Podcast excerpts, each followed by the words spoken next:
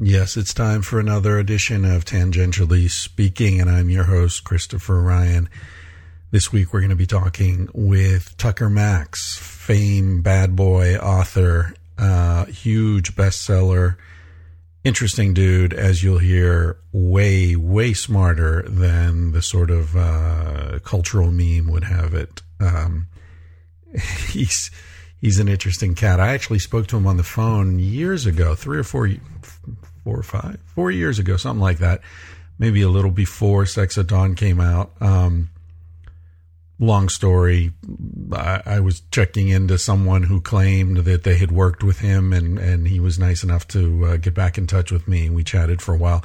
Turned out he went to high school with my literary agent which was which was interesting. She remembered him as being a very smart guy, um, but by that point he was famous for his fratire books, which um, you know sort of set him up for uh, being a hard drinking, lying, fucking, puking, you know, woo kind of dude.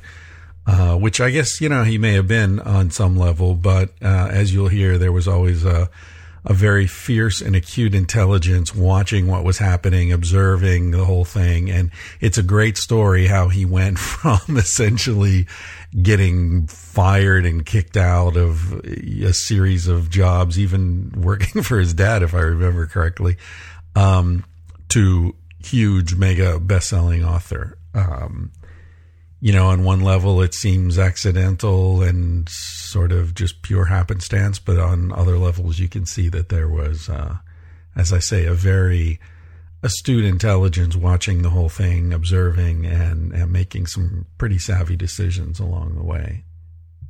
Talking out my ass, the sub podcast, if there's such a thing as a sub podcast, or the other podcast that I'm setting up is coming along well. Uh, I think I've mentioned uh, before that that's going to be at least I'm going to do at least two episodes of that per month. And uh, if you donate uh, 20 bucks or more, you will automatically get those if you want them. Uh, and in fact, anyone who has donated up to this point, no matter what the amount is, I'm going to send you a code. So you will also, um, you know, be a member of that for the first year. Uh, and you know, as I think you know, those will be stories from my traveling days, crazy shit I did involving sex, drugs, little bit of rock and roll, some some criminal activity. Although uh, I, I, have to no real criminal activity for the NSA.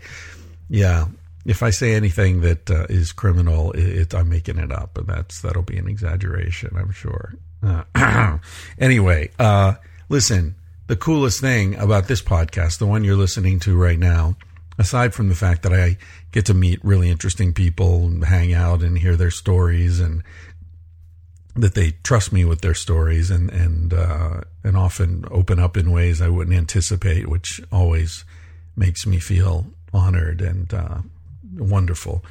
Uh, is that I connect with people, listeners, and see, this is the danger of all this stuff, especially with, with the talking out my ass thing, because yeah, I'm going to be telling stories and I feel like, hey, it's just me and friends. And I really feel that way about a lot of listeners. And the more I get to meet some of you, the more I feel that way. Um, and I say that it's dangerous because anyone can listen to it. You know, the cops, the NSA, as I said, you know, um, the people who hate my fucking guts can listen to it, and, and who knows if, if I say something they could use to hurt me in some way. So it's a strange thing, and you know I, I really admire Duncan and um, and his nakedness that uh, that he is like his calling card on his podcast. He's just so amazingly transparent and open, and and uh, I really admire that. But it worries me too.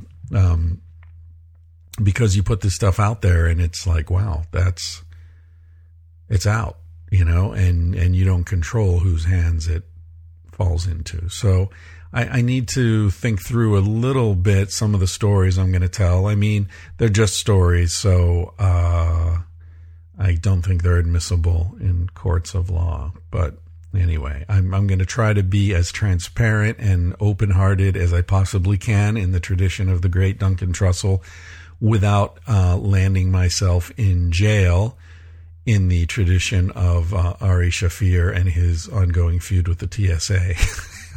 Not that he's in jail, but sometimes it looks like that's where he's headed.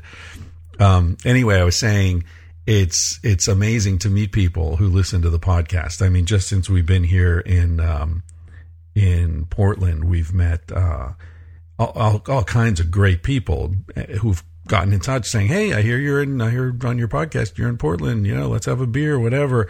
Uh, Brian, Paul, Justin, um, Andrew, and Celeste. Uh, you know, the, the, off the top of my head, these are all people I've met in the last couple of weeks who are fucking fantastic people. Really, really nice people who reached out because they they felt like they already knew me a little bit and uh, so it's it's really great to to connect with people like that. And I'll tell you one thing though, it's a little eerie because you're out. You know, I'm out having a beer with somebody I've never met before. It's the first time we're out, and uh, and I'll say something about whatever. And often the person I'm talking to says, "Oh yeah, that's when you know when you got out of college and you went to that thing." I was like, fuck man i've never met you and you've heard my stories. It's it's eerie. It's strange. It's hard not to be boring you know? It's like i'm not repeating myself but i am. What the hell? Anyway um, in in addition to the, to the local people we've met um, mandy if you're listening hi. Mandy in boston is han- handling um, lining up sponsorships for the podcast which is really wonderful. She's doing a great job with that Richard in Japan, who's doing some really interesting stuff, combining mm, eroticism and cooking. In uh, I'll, I'll, get into that in more detail. He'll probably be a guest on the podcast at some point um, if we can get ourselves into the same part of the world he's doing some really interesting work over there and, and we've had some great conversations. Also want to make a, give a shout out to Nathan in Western Australia and uh, Terry in Calgary. Thanks for your support and your emails. I don't want to use full names because I don't know, you know, I want to protect your privacy too. I don't know who wants me to use their name or doesn't want me to use their name, so I'll just stick with first names. This edition of the podcast is brought to you by Squarespace. Uh, Squarespace is one of our earliest uh, sponsors, so we really appreciate their support along with uh, Design t-shirts. Those two uh, have sort of been with us from early days. Really appreciate it. Squarespace, uh, just like anything you hear me talk about here, is something that's good. It's something I believe in their customer service is fantastic. The, web pages that you can make with their service are really slick, great looking pages. They've got all sorts of integrated services now. All the every uh, package that you could get from them includes um, sales. You can sell digital stuff. I'm going to be selling uh, talking out my ass through Squarespace, I believe. I don't even think I'm going to have to to host that um, on a separate server. I think I'm going to host it right at Squarespace. We'll see what the what the audience numbers are, but assuming it's not a, a big audience, too big, then uh, we'll just run it right through Squarespace. So we'll be seeing how that works. Anyone who's bought any T-shirts from us uh, at chrisryanphd.com already knows what it's like to buy through Squarespace pretty cool. Everything's really slick, looks good, easy to do. If you run into a dead end, you just open a ticket, or you know they've got a huge um, uh, support forum. You can look in there. You can see people who've run into the, that issue in the past. If you don't find it, just open a ticket with them. They get back to you within hours. They're fantastic customer service. They're all based in New York. They're you know American jobs. Help your brothers and sisters. So Squarespace, check them out. Squares, squarespace.com. Squarespace, the all-in-one platform that makes it fast and easy to create your own professional website, portfolio, and online store. For a free trial and 10% off, visit squarespace.com and enter SEX at checkout. S-E-X. Easy to remember. A better web starts with your website. And you guys know how much I love Sure Design t-shirts. SureDesignT-shirts.com. The uh, discount code there is sex at dawn. I think you get 20% off. Might be 15, might be 25. I don't remember. I'm sorry, but doesn't matter. Great stuff. Beautiful designs. I'm personally very partial to the octopus shirt. Cassie's got one of those. She's got a whole shitload of stuff and um, dresses. They make really sexy women's dresses, beautiful. That stretchy, stretchy cotton stuff that Bennett makes out of Thai pubic hair or whatever the hell it is is pretty amazing.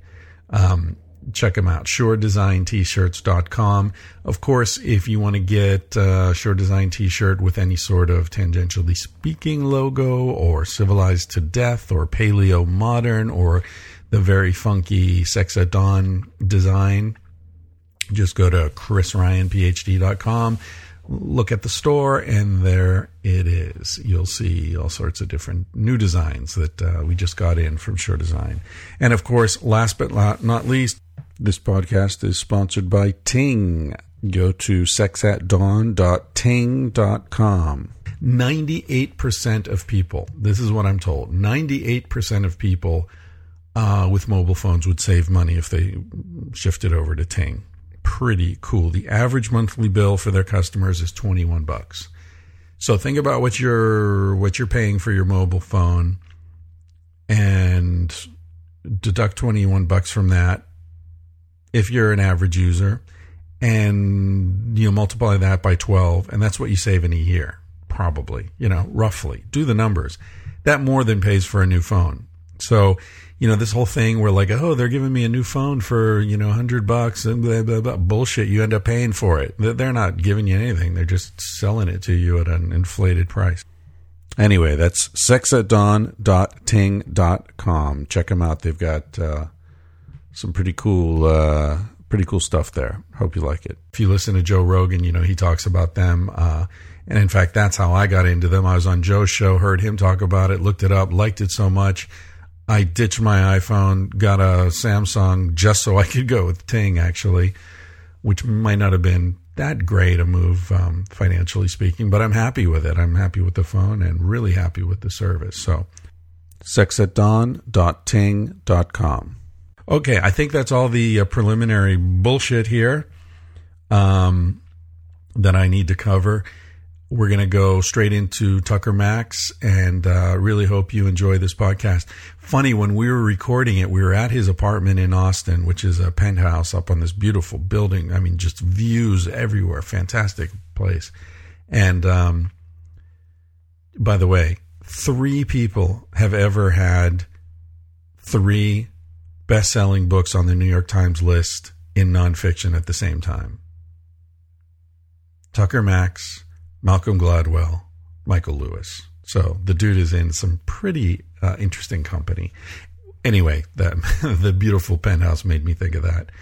Um, anyway, we're in his little studio there, and we're we're uh, just we were recording this on his equipment, and you'll hear I think lightning struck boom, it must have hit the building. It was incredible. Um, and the audio got a little weird after that, but I think there was some kind of something burned out or something. But uh, excuse me, I think we've um, we fixed it. So this is us at Tucker's apartment, and uh, I really hope you enjoy the the conversation as much as I did. I really enjoyed meeting this guy, and uh, yeah, he's he's much more than than what you might think. So thank you very much. Bye. Baby, what's the big deal? Feel what you want to feel.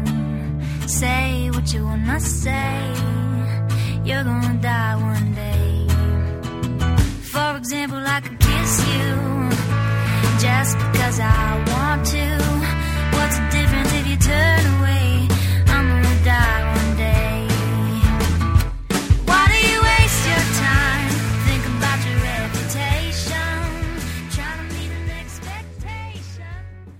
All right, I'm here in the in the studios of Tucker Max, the beautiful new studio. Right, you just sort of got it set Yeah, up recently. brand new, right? Yeah. Podcast studio. So we're sort of popping the cherry. We are, yeah, we are. We are popping Tucker Max's studio cherry, even as you listen. Uh, it's a rainy, blustery day in Austin, Texas, man. It was not many of these. It's drought normally here. Yeah, yeah. So I guess it's welcome. I woke up this morning, thought I was in fucking Portland. Right, I don't know. right. Crazy.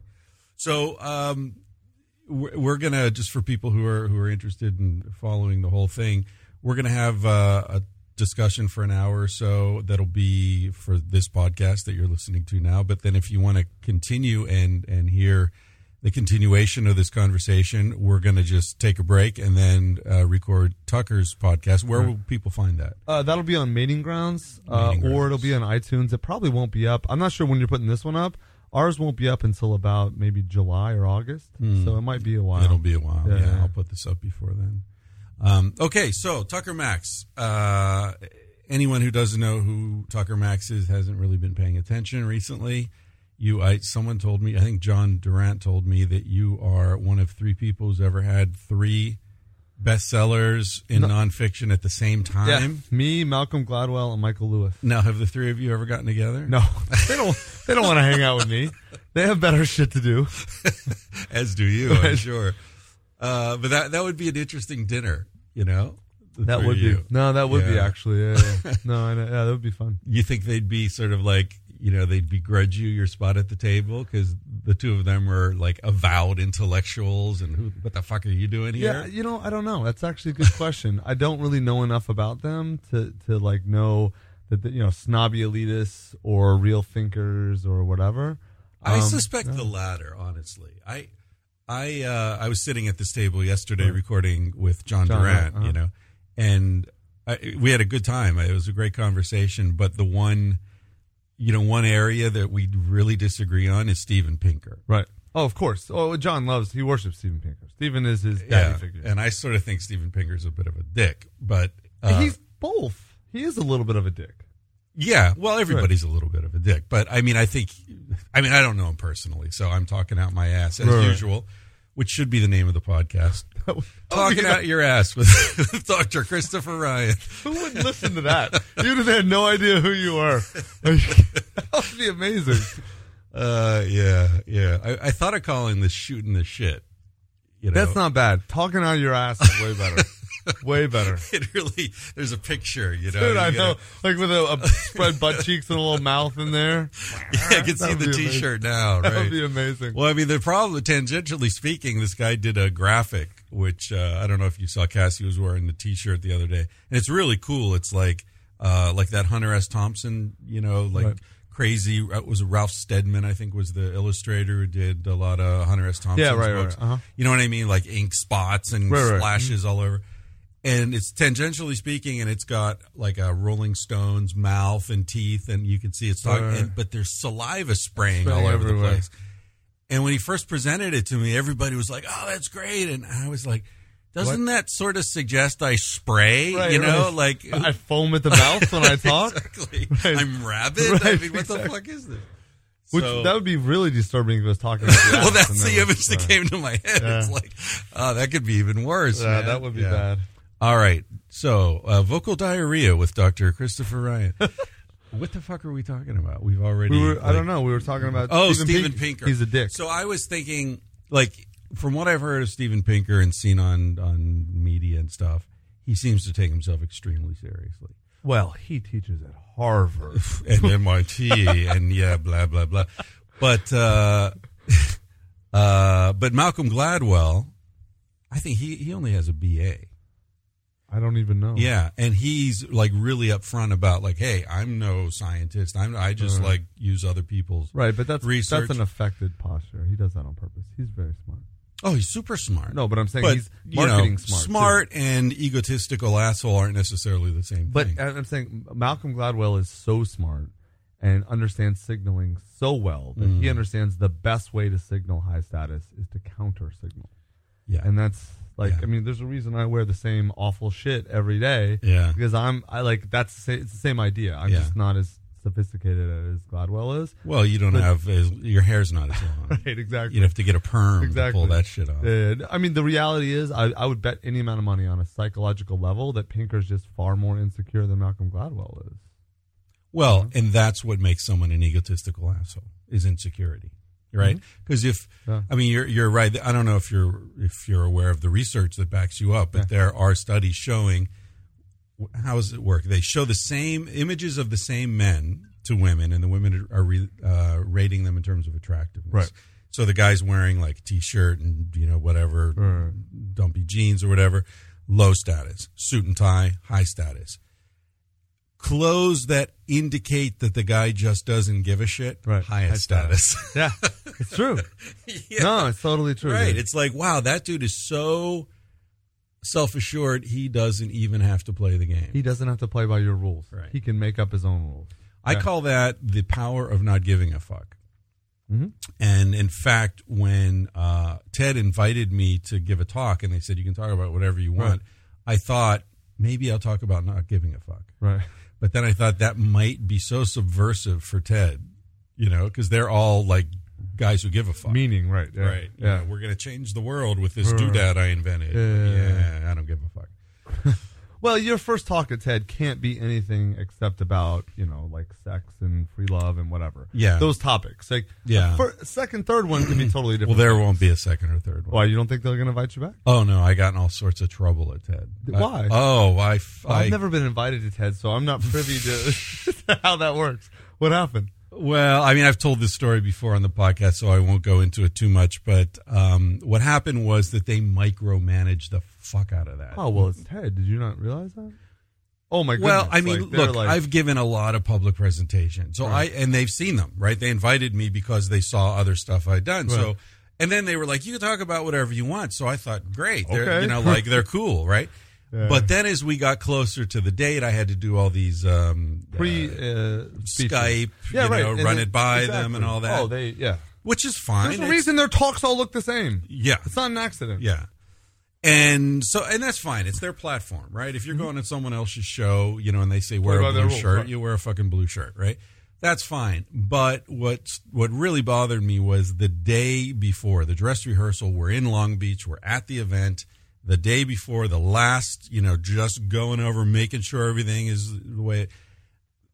There's a slide in this presentation, which I actually used at the paleo thing, that's got a gorilla in one corner, a bonobo in the other upper corner, and in the middle, this friend of ours. And the gorilla's lying on his back. Right. I've been talking about testicular volume because testicular volume indicates the promiscuity of the course. female Yeah, of yeah, any yeah. species, uh-huh. right? So I pointed out in their graphs and all this shit about how gorillas have very small testicles Right. and penises Right. because the competition's between the individuals, not between sperm cells compared to gorilla um, chimps and bonobos, where the promiscuous mating leads to sperm competition. I, and I therefore, read Sperm Wars. I know. Yeah, Okay, yeah, you know, I'm well, very familiar Wars- with Baker's uh, research, or the whole field of Baker's yeah. research. Yeah. So, and in the middle is this friend of ours, right? Right. So the the bonobo's got huge balls, the gorilla's got no balls, and this friend of ours is sitting in a hammock wearing a speedo, uh, and he's got pretty big balls, Right. and it says uh, "Gorilla Bonobo Italian," right? And everybody that always gets a laugh, right? Of course. So at TED, and they've seen Especially this. because Italians are basically subhuman. Like they're they they are sort of in between us and and chimps. Oh, well, for me, it's because it's if you just say human, that's not funny, Right. Right. And also the whole thing, like you got the big balls, you know, like No, you're busting my but balls also the here. other the other joke is Italians are basically subhuman. like well, I wasn't making that joke. well, well, that's the joke I would have made. yeah, like you're gonna put the African. Right? Like, no, no, no, no. I wouldn't. Jew. Put, no, no, no, no, no, no, no. Jews, Jews are almost superhuman, right? Exactly. And, and, and the African is like that's just straight racist. That's not funny. Yeah. Like like, yeah. And, and the thing is, Africans aren't don't even. You put me in a room full of Africans and a room full of Italians. I will, mu- or give me a choice. I'll much prefer the room full of Africans. They're going to be more human than the Italians. Absolutely. Have you hung out with Italians? I've hung out with a lot of Italians. Uh, okay, so I'm, they don't. I'm an honorary member of the mafia. They don't remind you of chips. I like chimps. Okay, but- generally, But do, I didn't say I, not disparagingly. Do they remind you of chimps? not that much. Loud, smelly, fight a lot, pretty strong. You're talking about my family, dude. What, what the fuck? I'm not even Italian. I, that's Irish. You're talking about the No, Irish. no, Irish is totally different. That's Loud, smelly, and- fight a lot. Jeez. oh, right, but they're they're also like that's a different loud, smelly fight a lot. it's a different Yeah, smell. it's totally different. Totally different. They cry when they get Obviously, they kill themselves, and like no Italian commits suicide. They're too stupid. So I take it you're Now- not Italian. Right now, I'm going to be kicked off Chris Ryan's podcast. I, I, that I'm- wouldn't that I be some shit? offended. Yeah, exactly. No one's ever been kicked off my podcast.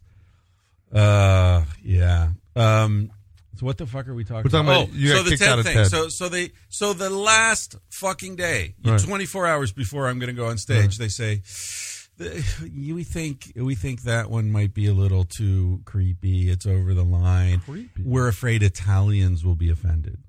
And I'm like, fuck. I, you tell an Italian he's got big balls, he's not going to be offended.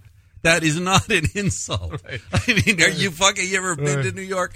So anyway, they made me pull the funniest slide.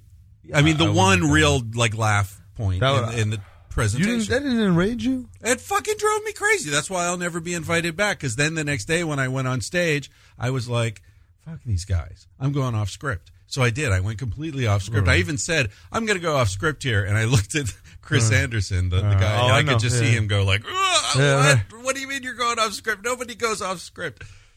And I uh, and I made my opening joke. It cost seventy five hundred bucks to go to TED. Okay, which I didn't know till we were there. So the audience is Did you? Have, you don't have to pay. no, you to- I was invited, right? But they don't pay the speakers. you Yeah. know, so they've got a great business plan. Oh, you dude, know, it's it's fantastic. Yeah. Anyway, so, uh, but you know, I'm there, and it's like everyone is either famous or a venture capitalist or a CEO Right. or like somebody who's like status, you right. know invented something. Right. Yeah, they're all white, Right. right? Except for like the you know some like uh, choreographer from New York who's world famous for his dance and whatever. But it's like ninety percent white, and uh, you know, and the other's Indian. You know, but um, anyway, seventy five hundred bucks. So I go on stage and I say my opening joke is. It's a dream come true to be on on the stage at TED. This is amazing. The only thing that could be better would be to have so much success and money that I could afford to be in the audience at TED. Nobody laughed. Oh, are you kidding? oh, that's funny. Nobody Yeah, laughed. Those man. people are too serious. Yeah. Oh, you can't laugh. Well, Steven Pinker's a big fucking Tedster. Right, yeah. I mean, Yeah. I mean, so's whatever. You can go on the list. So they didn't even. I, I don't. I, I don't know what. That, it's enough about Ted. I'm starting to sound like a bitter, bitter dick talking about Ted all the time. Yeah, I mean, Because I mean, after all, they did invite me, and it was nice. And Right. Mm-hmm. over a million people have seen my talk in a month, and you know, so that's pretty cool. Um, but uh, what the fuck are we talking about? Michael Lewis. I think Michael Lewis is a great writer. You ever read his stuff? Oh yeah. I mean, I don't like financial. I don't really Yeah. give a fuck. I mean, He's not a great writer. He's a great storyteller. Yeah. which to me is a higher Yeah. compliment. Huh. Um, I think Yeah. I think he's a very good writer. Of course. Well, that's what I mean. I mean, he it's compel. He makes something that's essentially really boring, really fun No, to those two things are not the same. Unfortunately, Which They're two not at all. things? Writing and storytelling. But if- What's the difference? So most people who consider themselves sophisticated and read the New Yorker and literat the literati, right? Yeah. They uh, actually look down on storytelling. Like storytelling is not rewarded in literature. Hmm. Great writing, in quotes, is what's rewarded. You know, great. Uh, you know, uh, oh, this amazing sentence and this amazing comparison, anecdote, and blah blah blah. I mean, you know, like David Foster Wallace is the apotheosis of great writing to the literati, right? Okay. And don't get me wrong, I mean, extremely smart man, right? Come on, who's actually read Infinite Jest? Get the fuck out of here. I mean, come on. Where, I uh, mean, that book is 1,500 Yeah, pages yeah. of a lot of genius, but also a lot of shit that should have been cut. Tom Pynchon. You ever read Oh Pynchon? my God. I can't. I, like Yeah. five pages. And I was like, okay, dude. Yeah. Like, you need to go see a therapist and be honest with yourself and get the fuck away from me. Right? When you want to tell me a story, come back and then I'll listen. You know? Well, but yeah, your your point is well taken, and Malcolm Gladwell is also a really good storyteller. Fantastic storyteller. All it's it's so formulaic though. I mean, I sometimes laugh because every Malcolm Gladwell thing, I especially in the New Yorker, which I do read, uh, starts out you know on Tuesday, September seventh. So and so walked into blah blah blah. It's like once upon a time. Just say once upon a time, fucker, because that's what you mean. You know. That'd be great. yeah. if a Malcolm Gladwell story was that would be amazing. Yeah. It is formulaic, but I, at the same time, there's not a whole lot of ways to effectively tell a story. Yeah. and and so I don't I, I don't I, okay it would be a little cool if he did a bunch of different things but he does the thing he does he does so well that it's like okay you know Yeah. No, I don't begrudge him. A lot of Right. people are bitter and nasty. You know, he's not really smart. He's he's stealing other people's they're ideas. just Fuck you. He's jealous. packaging it. They're Yeah, jealous exactly. that he's successful and Yeah. they're not and some something about his success to them whoever his critic is reflects their failure Right. and it's not has nothing to do with him it's 100% to do with them Okay, so that leads to what for me is the most interesting thing to talk to somebody like you about, which is uh, the the sort of the the psychological adaptation to all this stuff, to success, Right. to to money, to fame, to, to resentment. That's the biggest one. Yeah, it's all. Yeah, I heard you talking a little bit about, About this last last night, night. yeah. Yeah. but I was at the other end of the table. I Right, couldn't really hear. And, but I'm really interested in that sort of stuff. So your your let's just for sketch it out quickly. Like, what's your trajectory? How did this happen to you? Did you set out to be a writer or No, storyteller? oh hell no, dude. I was so I went to the University of Chicago for undergrad. Uh, went there for econ. Ended up graduating three years with a, a different degree, basically like a their their fancy term for a pre law degree. Uh, and then went to Duke for law school. Uh, got an academic scholar. White guy got an academic scholarship to law to a top ten law school. So how about that, huh? In what sport? Uh, no, academic. Oh, academic. to oh. Duke Law School. Like I didn't get a scholarship to undergrad. It's Division three. They don't give sports scholarships, Oh, and right. I'm not a good enough basketball player. No, when you said white guy, I, I immediately thought you were talking about sports. no, no, no, Yeah. no, no, no. Uh, no, there are white guys who can get sports. White guys get sports scholarships that they earn. Mm. I I got an academic scholarship to a top ten law school, which is like ironic, but also like what white guy gets that, right? I was pretty shocked at that. So you Um, kicked ass at Chicago.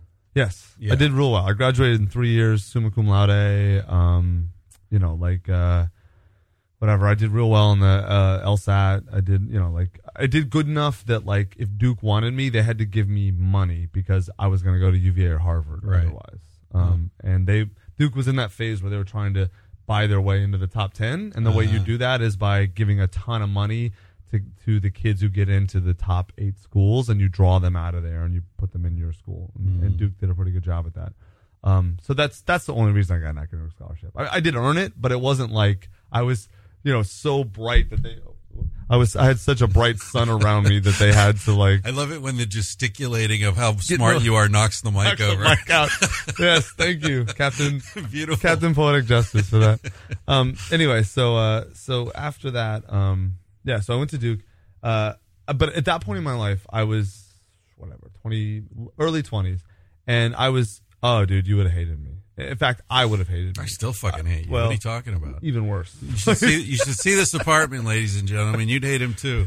It's uh, but dude, it's cheap. That's the thing. I'm in Austin, Texas. It's sitting in San Francisco or New York or Yeah. LA. Oh man, This New is- York. Could right. you imagine this place in New York? This is uh, what a fifth to a tenth of what it would cost in New York. Yeah. Right. Of course, that's why I can have a three thousand square foot penthouse apartment because I live in Austin, Texas. yeah. Well, that's why we live in Portland. I mean, I do a lot of work in, in LA, and Yeah. it's cheaper to live in Portland and fly to. LA. No doubt. Yeah. No doubt. Forget it. Anyway, so so, Right, you go so to Duke. I was the Why of- would I have hated you? I, I, You're an arrogant fuck. but worse. So was I. I was an entitled uh, shitbird. Is what, what I the, shitbird's my favorite term shitbird. because That's I a was good term. so like all the reasons I, I get. I, I I'm not a big fan of the sort of argument against white privilege because for the most part, it to me it comes from a very disingenuous place. But there are parts of it I think that are very valid. I represented all the parts that make that argument valid. Like I was the worst, dude. Like I thought like everyone who was in art or creative endeavor was a pussy and I was going to be a master of the universe and I was going to fucking go into finance or iBanking or management consulting or a lawyer and I was going to fucking own everything and you know, you know, you know, you know. That is some lightning. Dude, God does not like Doesn't like that. I already. I already changed that path, man. All right, you can tell. Holy like, shit! If tell, I don't know uh, if you guys could hear that, but that was like a Ooh. lightning strike next door, I know. Wow. and the thunder was with the lightning. Yeah, so that means it's was- right on top of us. I could have hit like I could have Might hit, have hit the building. Your uh, what's it called? A lightning rod. Yeah, right, right, yeah. Um, should we go check on it? Because it's a podcast. We can edit this. Should we go check on it? Make sure everything's all Well, right. They're. I think they're just laughing. I don't think anyone's dead. If you want to, we can. I- That's fine. yeah.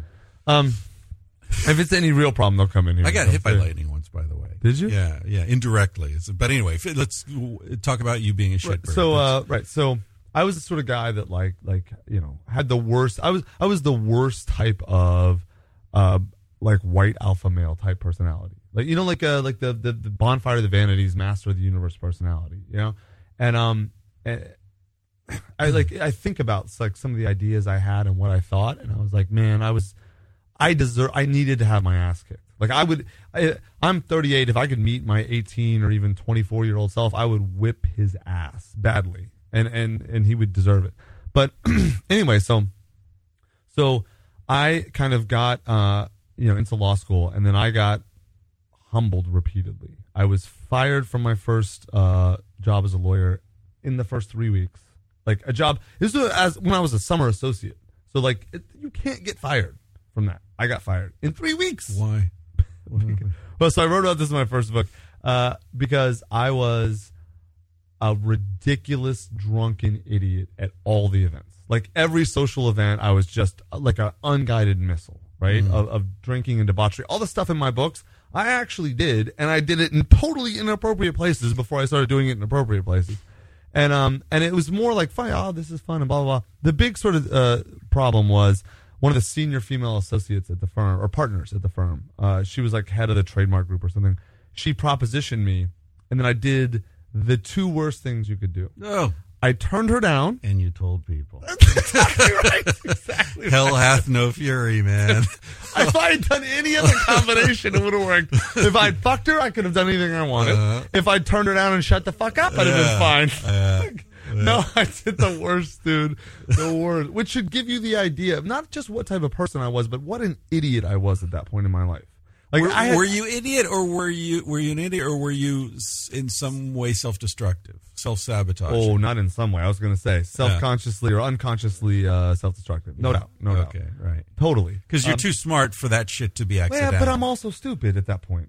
Because what 24 year old is not an idiot? There are some. there are a lot, especially 24 year olds who who have had to survive. Yes, and I d- hadn't at that you point. in were entitled. Yeah, I was that's- very that's entitled. the- I didn't. yeah. What was funny? I had came from a family. I wasn't real rich, so my mom had no money, but my dad had a bunch. So it was like I almost got the worst of both worlds. I got like I had two narcissistic parents who didn't pay a lot of attention. They weren't. No one hit me or put anything in my butt. That wasn't that sort of abuse. But like, like that that abuse isn't so bad. No, like it was n- none of that sort of abuse. It was just the, the the sort of standard low level abuse you get when you have narcissistic baby boomer parents. Right. You know, uh, you know they, they don't pay attention to you. They don't care about you that much. There's not a lot of warmth and affection, et cetera, et cetera. And they were divorced. Oh, of course. Yeah. Yeah, obviously. Uh, from when I was very young. Um, and so, right. So I, I had, um, I, I- I had that sort of, I had the arrogance and the, um, and the sort of entitlement that comes from kids who have money, but I didn't really have any money, you know? And so mm-hmm. it was like I saw that world and I, wa- I, I guess I kind of wanted that world to be mine, but it wasn't really mine. You know, I was poor most of the time, Right, or right. poor enough, like not not real poor in the real scope of the world, but white Right. white guy poor, right? Yeah, and, and I was in the same kind of situation, hanging out with with kids who had a fuck of a lot more money than I did, and they're like, "Hey, let's go skiing. Let, Right. Let's go sailing on my dad's boat." And like, oh, I can't fucking afford to Yeah, hang see, with but you guys. that's what you and I would just be like, my whole strategy that time was like, all right, fuck it, I'll just go and figure out a way to, around it, and I would always figure out a way, whether it's usually so, I would. I would create a mess for someone else, or someone else would have to pay for it. These weren't productive, positive ways. Yeah. These were sort of destructive, either self-destructive or, I mean, most young guys are sociopathic in their behaviors, mainly because they're young guys. Even if they're not mm-hmm. sociopaths, you're just you haven't developed and your brain hasn't developed. You haven't developed empathy. You haven't developed. I mean, that's natural. You're full of testosterone. It's natural for a young guy. Yeah. But then on top of that, if you put the fact that like you come from parents who didn't socialize you well and didn't care about you, it makes those things a hundred times worse. Right. right? And so I definitely came out of that space. Right. And so, um, right. So I had the sort of self destructiveness that came from being ultimately alone with sort of the relationships at that point are supposed to be the most meaningful in your life, which are family. And, uh, and, and the sort of, you know, the issues with whatever, self loathing or, or pain that come from that.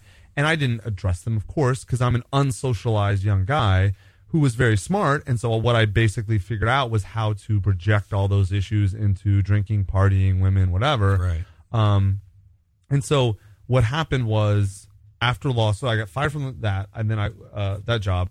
I didn't go in, and that became a huge famous thing. Like like I wrote an email about my friends about turning this woman down and getting drunk and all this other stuff. And that email, of course, went viral, and every law firm in the country read this email By So name, like- you oh, oh you it had my name in on it. Oh, no, super specific. Her name. Yes. Oh, her name too. Oh. oh yeah. Oh, Which is oh. it's funny because she wanted to sue me and the firm wouldn't let her because they're like, if this happened, you're going to lose and we're going to look worse. Right. I actually heard this from another partner at the firm years later What an interesting way to enter the legal profession. With you a- know what I mean? with a bang. Hey, I'm here. yep. Enter and then also exit to never return. well, who Right. knows? And so, uh, so I couldn't really. I, I guess I could have gone back. I mean, I could have been a public defender. Or I could have gone, been a JAG lawyer, but I like I hated it to be. So you with. were no wait. You got kicked out of law school at this point? No, no. you they just- thought about kicking me out, but I kind of made the the very clear point that they had no basis or jurisdiction to Right. punish me for something that happened at a job Right. that had nothing to do with Duke. And if they wanted to kick me out, that it would get way worse for them. Mm-hmm. Uh, and so, like, it was funny. Like the dean uh, of students, like, uh, put put me through an alcohol and anger management class that I never went to, but she like told the whatever board I don't know that I did. I don't know. Um, and then like signed my name on some doc. And I told him like I don't care. Whatever you have to do to convince your bosses doesn't matter to me. I'm not gonna I'm not gonna create a fight. But if you bring the fight to me, I promise you, you won't like what happens. Right. And so they backed off real quick. Um, like all academic institutions, they want no press that's negative. So, uh, so I graduated from Duke, got my JD, etc. Um, then, uh, afterwards, my friends and I, there was like eight, nine of us that were best friends in law school and, uh, almost like a little mini fraternity, sort of. Um, it just as douchey at times. But, uh, so we all went to different cities and, you know, like when we were in, in, at Duke, we, the only good part about Duke is that it's 15 minutes from Chapel Hill. Chapel Hill is amazing. And Really? amazing girls because it's like 65% girls, 35% guys. And the guys are these foppish haired, douchey North Carolina frat boys. And the girls are these smart, awesome girls from all over the country. and it's just like, I mean, it, you want to talk about a great mating market? It was, and here I am, like a young, in shape, uh, like hot shit guy from law school. Like I'm better than the, like, oh, dude, it was amazing. It was like shooting fish in a barrel. It was three years of awesomeness. And, um, especially for a young, young guy. And so, uh, you know, we would have all these do all these fun things together, and then you talk about the next day. You know, with your buddies, you get drunk, you fall down, you throw up on yourself, you hook up with a girl, you talk about it with your buddies. Once we moved to different cities, we, um, you know, we couldn't talk about it with each other, so we had this email list that the eight of us would go back and forth on, and we would write emails about all the stupid shit we would do, right? And uh, and so I just my emails were really funny, and I hated my job at the time. I was working for my dad, running his restaurant company, and it was awful. And uh, and like it was just terrible. I hated. I live in South Florida, which is like like I as as much of a shitbird as I was at the time, I still actually had substance, both emotional and intellectual. And if you have any substance at all, South Florida is a terrible place to be. and so uh, I, I just hated everything about it. So I would go out and get drunk and be self destructive and be ridiculous, and then write the the only meaning in my life was writing these emails to my friends that made my friends laugh and those interactions. And so I became I wrote really good emails. And all I cared about was making my friends laugh. Like the idea that I would be a writer or could be a writer just never occurred to me. Truly. What an organic way to get into truly this. organic Really because my other friends by the way were also great writers super Yeah, funny super smart, yeah. and and they're like they're dudes and guys like we break each other's balls like if, Sure. if something sucked like they're like what the fuck don't waste my fucking time or they'd write emails back making fun of my emails and it was you know so it was like Perfect writer's workshop. Exactly. Perfect. It is the perfect writer's Yeah. workshop. It was it was an anvil of iron Yeah. that I was forged on, that my That's voice was forged on. Fantastic, man. And so eventually my friends started forwarding my emails outside of the group to like their friends at their law firms they worked at or whatever. And then they started getting forwarded and then and then I started getting my emails forwarded to me from friends in uh, random social groups like Right. like guys I went to college with or guys I knew from, you know, like my cousin or whatever. And they'd be like, yo, you read this email about this drunken guy? It sounds like you. And I'm like, asshole, scroll down, look at the forward or the scroll down through the headings, look at the initial person who wrote it. I wrote that. And this is, remember, you got to remember, this is um, 99, or this is uh, 2001 ish. This is pre MySpace, pre Facebook. You remember email forwards when people used to do that Yeah, shit? Instead of spamming your Facebook wall, they, Yeah. they would spam your email. And, um, and so. I still do, man. I'm old.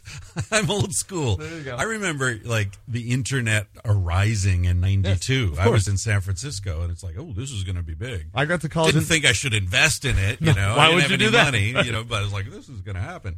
Anyway, so, Um, so- so your shit's coming back to you. Yes. So it's starting. It's spreading like a virus. Yes. And which, which like, I was like, oh, I- you know, it must be pretty funny. I don't know, whatever. It never occurred to me that anyone outside my group of friends would think it was funny because I thought there were too many inside jokes, and it was, Uh. and I thought everyone else did this, and everyone else wrote these emails to each other. So it was like, I'm not, I'm not a comedian. I'm just funny, you know, for my friend. I'm not even the funniest of my friends. So it just never occurred to me that what I was writing uh, had any value outside that group. So uh, then my dad fired me from the family business. Yeah, which is a whole separate story. And I was kind of depressed and like didn't know what to do. And one of my friends called me. Uh, he's actually now a senior editor at RealClearPolitics, which is like, you know a huge political site, right? And uh, he called me up and he's like, "Look, Tucker, you're obviously not very good at law, and you're not very good at business." at being a son. right, right, right. Don't have good relationships with your family. But he's like, the two things you've trained for, you're just you're not good at. At least at, at interacting in a normal corporate environment, doing Yeah. those things. Yeah. He's like, what you are good at is writing funny stories. Yeah. He's like, these emails are the funniest things I've ever fucking read. He's like, yeah, yeah, I know we break your balls, and I know like there's one or two other friends who wrote shit that was just as funny, but he's like, the way you write, and and not just what you do, but the way you write it. He's, I've never seen this before. Nothing like this exists. You need to do this. And, and and I'm like, I don't know. He's like, Tucker, people are forwarding your emails all over the fucking country for free, you know, like without being paid or like asked to do it because they're that funny. Like the fact that you've made something that has spread like this hmm. means something. This is what you need to do. And I was like, it was one of those moments where I was like, you know, like sometimes you you have to have someone tell you the most obvious thing in your life for you to see it. Dream interpretation. Yeah. Right. And it was like, okay. And then I put up a like a little I'd spent the week learning how to code HTML. This is back this is even before GeoCities, I think. I think GeoCities had just launched then or or it was maybe like you know, GeoCities existed, but it was like it was uh it was real crappy. So and, and I didn't even have enough I think maybe to do a page it wasn't it was before it was free or something. I can't remember. For some reason I had to learn how to code HTML. Uh, which is like if you the basics of HTML are actually really easy. And um started coding and uh, put up my sites. And, and actually, it's funny. What I designed looked basically exactly like Tumblr now. I mean, of course, I'm sure the back end was totally different, right? Yeah. But it was basically Tumblr, Right. and it was just the text stripped of, of almost anything else. And uh, and that site took off. And then MTV came and they found it and filmed like one of these true life things about me. I'm an internet dater or whatever. Because one of the first things I had on my site was this like a joke I put up called it like a date application page where girls could like fill out a date to uh, uh, fill out a, a page an application to go on a date with me. And they were all like, I, it was multiple choice. And they were all like ridiculous things, like, "What are we gonna go on our first date? Pick up a stripper and go to a gun range, and you know, whatever." Right, And so all I was hooking up with all these random girls. It was I mean this was OkCupid before OkCupid.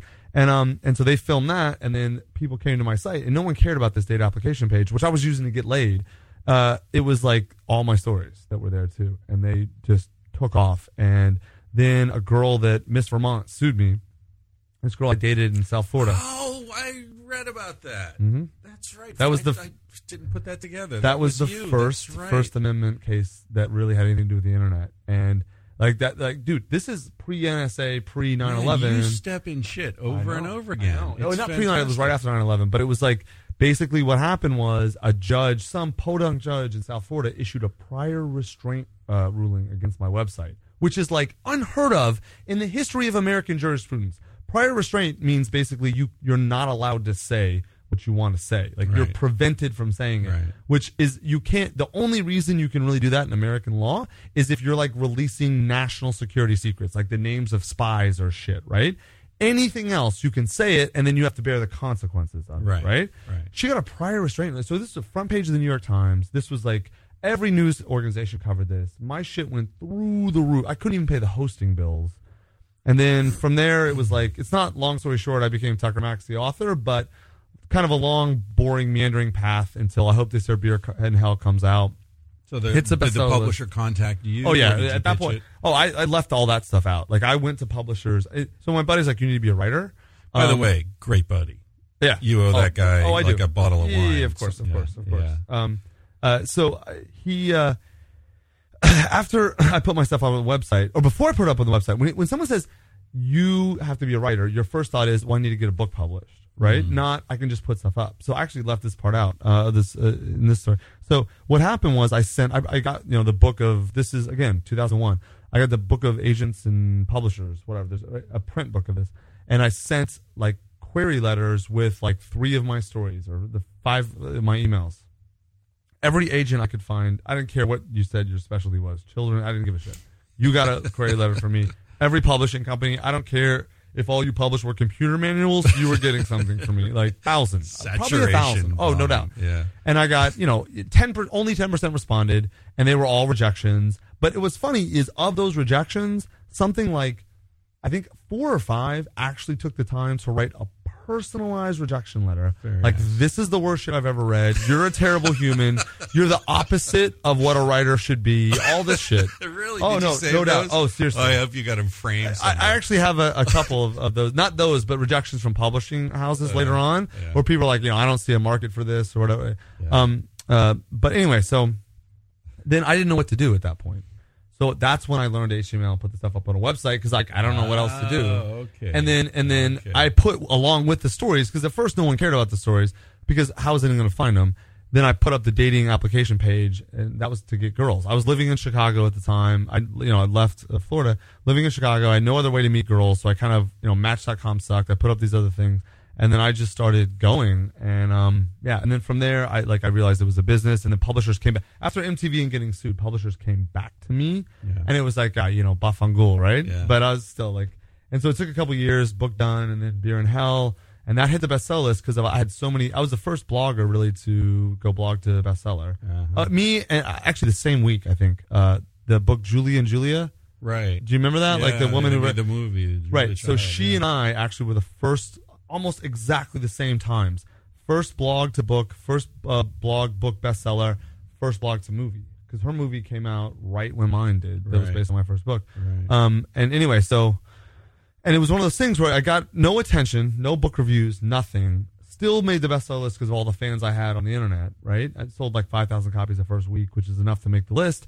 And then, um, and then it kind of dropped off, and it went down to maybe 900 a, a week sales, and then it started picking up and up and up and up and up and up, and just word of mouth Word of mouth. and That's and word of mouth and my website because I had a ton of content free, and so Mm. I was always doing things, so people were always finding it various ways, and there was a way for you to read a bunch, and like, oh, this is amazing, I'm gonna go buy the book, and then from there, now three million, you know, four books, three million books sold, all that sort of stuff. Fantastic. Yeah, that's pretty nice. Holy shit! And do, do they translate them into foreign languages? Yeah, Beer in Hell. So Beer in Hell got translated to about thirty or forty different languages. I wonder how it works. in Not well. Chinese no, it's not well because I know because uh, the follow up books have hardly been translated in languages at all. Mm. But the problem is, so my humor is just so it's so contextual Yeah, that a lot of people don't get it. wplay and and A ton of wordplay yeah, in mine, it's and a so ton of references. Yeah. That so actually, uh, when I when Beer in Hell came out in Germany, the publisher flew me over because they're big book buying culture, Germany, Yeah. and and so they flew me over to do like three days of tour, and there was this really cute young uh, reporter who who kind of did um, interview with me. She's like, I read your book in in America when I was in grad school, loved it. It was amazing. Read it in English. She's like, I just read the German version. She's like, not good. She's like, it's not going to do well. Uh, and I was like, what, what do you mean? What? Like, she's like, well, it's translation. She's like, German just doesn't have the words that, that America has for cursing and all. And she's Yeah. like, you know, so many times in the book, you basically call a dude a bad egg. And, and she's like, that's just, it just doesn't resonate. She's like, you're such a creative cursor and we, we don't translate whatever. And then there was other things she was saying, like, and I didn't really understand what she was saying. I'm like, what do you mean this attitude and like whatever? And she finally got really frustrated with me and she's like, "Ah, Tucker, you're just so American. I was like, and she didn't mean it as a compliment, but I was like, that's the name of my autobiography. Just so American. yeah, Yeah. Yeah. Um, and I still don't really know what she means. I, I guess what she means is just I have a worldview that's so, so arrogantly and stupidly optimistic and endearing. I think is what she really meant, and that just it's impossible to translate that aesthetic or that emotion. yeah, yeah. I think you're right. I mean, I'm. I often take it as a compliment when people tell me I don't seem American. Yeah. You know, because I've lived outside of the U.S. for so long. Oh, I would peg you as peg you as a Canadian like that. I don't say a boat. Yeah, well, yeah, right, yeah. right.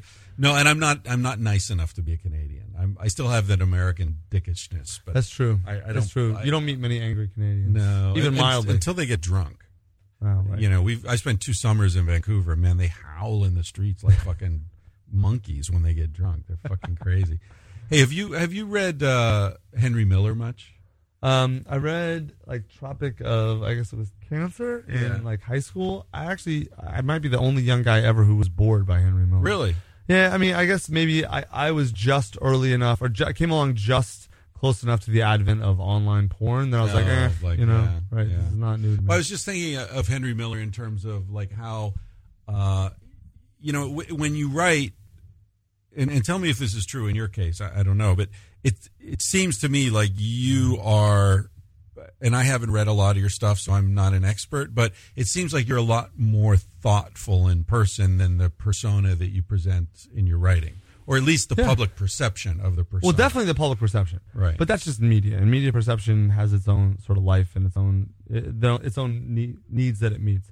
Um, you know, the stuff that I write, I feel like if you actually, if you are experienced in life and you read it, I think you'll see there's multiple levels and the subtleties, and you'll see all the stuff there. I didn't necessarily like. I'm, I'm not to sit here and be like, oh, you know, I put all this sort of stuff in on purpose and blah blah blah. That's not really true. Uh, my the way I write is like I, I make a conscious effort to whenever I don't know what to say or I'm unsure, I'm just like, what what's the truth? What's the raw emotional Mm. truth of what I'm trying to say? Mm. Even if it's painful, even if it sucks. And like the more painful and the more shitty it is, the more I might uh, attack it indirectly or make jokes or whatever. But I always put it there. It's all I mm. don't run from anything I was feeling or thinking at the time, even if it is a little bit shallow or whatever. There's, I mean, that's the funny thing is I can always tell when I get interviewed by media people if they've read my books or not just by the type of questions they ask and the, the tenor. Like if they're combative and they're very much like, well, don't you think you degrade women? I'm like, well, you obviously haven't. Like, and then I'll of course play the trick with them. What story do you think degrades women? And Yeah. then they'll, well, all of them because they haven't read anything, Right. Because that's they have they have a, an issue that they're projecting onto me, and I'm I'm just a vehicle for their emotional Right. issues, right? Right. But then the ones that read it usually have questions that are like, um, you know, you know, I yeah, there's things like, uh, you know, they ask things that that that are just I don't want to say smarter, but that are just like very much like you know, in this story when you talk about this girlfriend, like you know, what were you thinking at the time or whatever. It's not just the sp- specifics of the story; it's that they are actually engaging the ideas and the emotions in the stories, which are there. They're just not the predominant thing because most of the predominant stuff are fart jokes or puking or falling down or whatever, right? And um, yeah, I mean, that's I think. Look, you half my fans are women, and you can't. It's tough to trick women with written stuff. You can trick young guys to some extent. You can't trick older, more intelligent women with stuff that's written towards men. And uh, and not that I was ever trying to. I, I didn't. I never wrote this with any other goal than to make my friends laugh. And the What- here's what the thing: you- you can't lie to your friends. Right. You can't bullshit your friends. Uh, so that's why my stuff is so emotionally authentic and honest. because you started out in a confessional mode, with Yeah. guys who wouldn't let me lie, who would call my bullshit. and guys who knew you, so they were able to call your bullshit. Exactly. Yeah, really interesting how how that you know that the trajectory of your entire career started off, and it sort of just follows this one line that you started. Yeah, Yeah, it's- more open and honest. You're an extremely lucky dude. Uh, yeah. Here's the- you won't ever find someone who's successful who didn't have some luck somewhere. That's success Yeah. is not about luck because, like, I mean, I hate the you know, you know, success is preparation or luck is preparation meets opportunity. But there's a, a, a truth to that trope, and and it's that everyone in life has situations and opportunities, whether they're positive or negative, multiple ones throughout a day and throughout a life. And the question isn't could you be lucky? The question is what do you do with the opportunities, good or bad, Right. And so, I mean, look here. The reality is there were eight other dudes on that email list, and three of them at least are funnier and better writers than I am. Like, there's a guy uh, who I quote extensively in my stories. His nickname in my stories is Sling Blade. This guy went to law school with me, and uh, and now works like and has a very prestigious job, whatever, right? And a lot of people say I like his stuff better than yours in my books, and they're right. He's funnier. So why am Yeah. I the famous one? He's not. because you were lucky enough to get fired from your job. You were lucky enough that your dad fired you. You were lucky enough that your law career got derailed pretty early. So when I say you're lucky, and earlier I said you step in shit a lot, right? Right. Because stepping in shit is considered good luck by Jews, Right, right, right? And but it's one of those things where you're like, oh fuck, and then it turns out it leads you to you know riches and wealth and fame. Like it looks like failure, but well, eh, but follow no, but up. hold on, it could have been. Yeah, it could have been So sure. look, the guys there. There are people in the, in the exact same situation as me. Obviously, not directly, but close enough. yeah. that aren't ever going to sit across the table from you during a podcast because they didn't ever pick up the opportunity and run with it and work their ass off on it.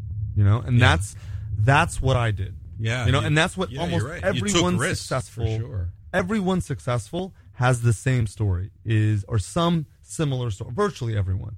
Like I, you know, I found this opportunity and I made it work. And the narrative, this is called the narrative fallacy. There's so I'm not saying you're doing it, but so many people will look at me, especially young writers, like, oh well, you know, I can't do this because I didn't have this and this and this opportunity, and that Right, opportunity. I'm like, that's such bullshit. No, you're right. What, where I started, you you almost couldn't write a story that that would bring Yeah. me to where I am that people would believe. It's not a believable story. Yeah. You know? I like the narrative fallacy. That's a that's a really Yeah. good concept. I read an interview with uh, Paul Newman years ago. I think it was in Playboy, and he said, you know, he said you you look at my life and it seems like everything was planned. There was no plan. You know, this is just how it happened. The same way it happens to everybody else. It just in my case, it you know, this is where I led. It, led to you know, but yeah, there's no. There are a lot of guys who are as good looking as Paul Newman and whatever. Because you know why? It's because the people who make it are the ones you focus on and celebrate Yeah, and think about and analyze. Right. You don't think about the guys. Like I wish I knew enough about the history of Hollywood because I could rattle off. I guarantee you, ten actors that should have been Paul Newman but weren't. Right. And why not? Yeah. And you don't talk about them. yeah. You know? Well, to me, that does get back to the the role of luck, right? Because I I agree with you. There's preparation, there's energy. In your case, I would say probably as much as anything else, there's courage because you mm-hmm. are, as Yeah. you say, when you're in doubt, you go toward truth, even if it makes you look bad, even if it scares you or you know depresses you or whatever. As long as you're going toward truth, and I think that's where a lot of writers or Fail. Huh? yeah, because especially in this era, I think we're in the era, and, and this is something we can Can't hide anymore. you can't hide anymore, can't and pe- and there's so much high quality plastic bullshit Right? You everywhere. can't trick people anymore. That what it's all people- designed to fool people. Yeah, exactly. The whole world is designed to trick you, and what people are hungry for now is someone they can trust. Right. So that's where you come in. That's where people You like- come in, yeah. Well, to some extent, I, I hope so. Joe Rogan, a friend of mine. I don't. I don't know if you've ever met Joe. I, I've actually rolled with Rogan. Like uh, uh, we trained at the same gym oh, okay. Well, he's you a know him monster. very well. Yeah. How bad? I may know he's amazing. yeah, he was like Massachusetts champion. yeah, but. Taekwondo is Oh, bullshit. oh, that was. I'm talking about right. Taekwondo. I thought it was jujitsu. Huh? No, I don't. uh, Maybe I, I'm pretty sure it was Taekwondo. Uh. I'm talking about right now. Like he's a jujitsu black belt and a high level black belt. Uh, He can like just rolling, just jujitsu. He can beat a lot of guys in the UFC. He's Just jujitsu. he's a wonderful guy. I, I, I, I have rarely met anyone as generous and gentle as he is, who could kick my ass in a second. Dude, I'm a fighter. Like Yeah. I'm like I trained at this. Yeah. I fear very few people. I'm not afraid of Joe, but I know if I got in a fight with him, he would just because I, have rolled with him. I have felt you him felt put his it, hands yeah. on me, and I'm like, this guy could tear my arm off and kill me with it. No, he reminds me of a chimpanzee. Yeah. I'm sorry, Yes. but he Yes. does, like every time I give him a hug. And Oh, dude. last time I hugged him, I bear. actually I said to him like, you know, I, I would love to massage you someday. And he was like, "What did you just say?" But it's true. His his musculature is Dude. so well developed, and I've done massage therapy. I used to. Uh. One of my many strange jobs was um, massage therapy for fashion models. It's not strange. Sounds good to oh me. yeah, yeah. But the the male models were great because their their musculature is so developed that it's really easy to distinguish muscles and Yeah. get under this one. Uh-huh. And, you know, Yeah. and from a, a you know, it's like working on a car like an old Chevy where the engine's all laid out. Yeah, you know exactly easy to get there, to yeah. everything. And Uh-huh. yeah, as opposed to now, it's all computerized and tight. That's a female model. Yeah, yeah, it's all like small and Yeah. hard to find things. Um, yeah, but yeah, he's he's a great guy. I was out shooting with him and uh, Duncan Trussell a few days ago. We went to a firing range. Right. Doug's got uh, Joe's got all these um, elephant rifles now. These massive, you know, as he would. These Yeah. huge. Yeah, that was fun. Two comedians and me at a firing range. Right. Exactly. Um, anyway, what are we talking? Your what's your process? Your your like, is writing hard for you? Is it easy? How's that work? Anyone who says writing is easy, I think, is a liar. You know, Mm. or they're writing bullshit. You know? um, What's hard about it? Just focusing, getting your not answering email. Like, No, I can do. I mean, I have enough self control and discipline to do that. Um, you know what's hard? When I have a great idea and I'm rolling, is not not hard at all. What's hard is when you know you've got an idea or something there, but you haven't worked it out and you don't know what it is or what it looks like yet, and you're grappling with getting the malformed idea into a coherent sort of piece for other people. And if you have a clear path forward, it's just doing the work, and that's easy. Um, it's more like resolving those those things because great writing creates something that didn't exist before, you know.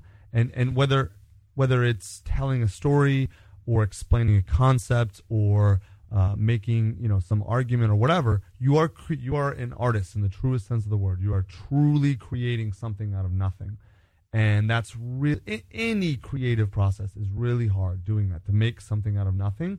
But with what makes writing so hard is that it's so easy to not do it right, or to do it okay, or to do it half-assed, or to to nothing's perfect, but to not get it right, to get the idea right or the story right or whatever. It takes so much work, and, and I, I think when when going, it takes me so long and it's so frustrating and so difficult when I don't know. I know I want to say something and I know it's good and valuable and it'll be valuable to other people, but I don't know exactly how to say it, So and I have to how- how work does through it that come process. To you in your head when you say, "I know I want to say something."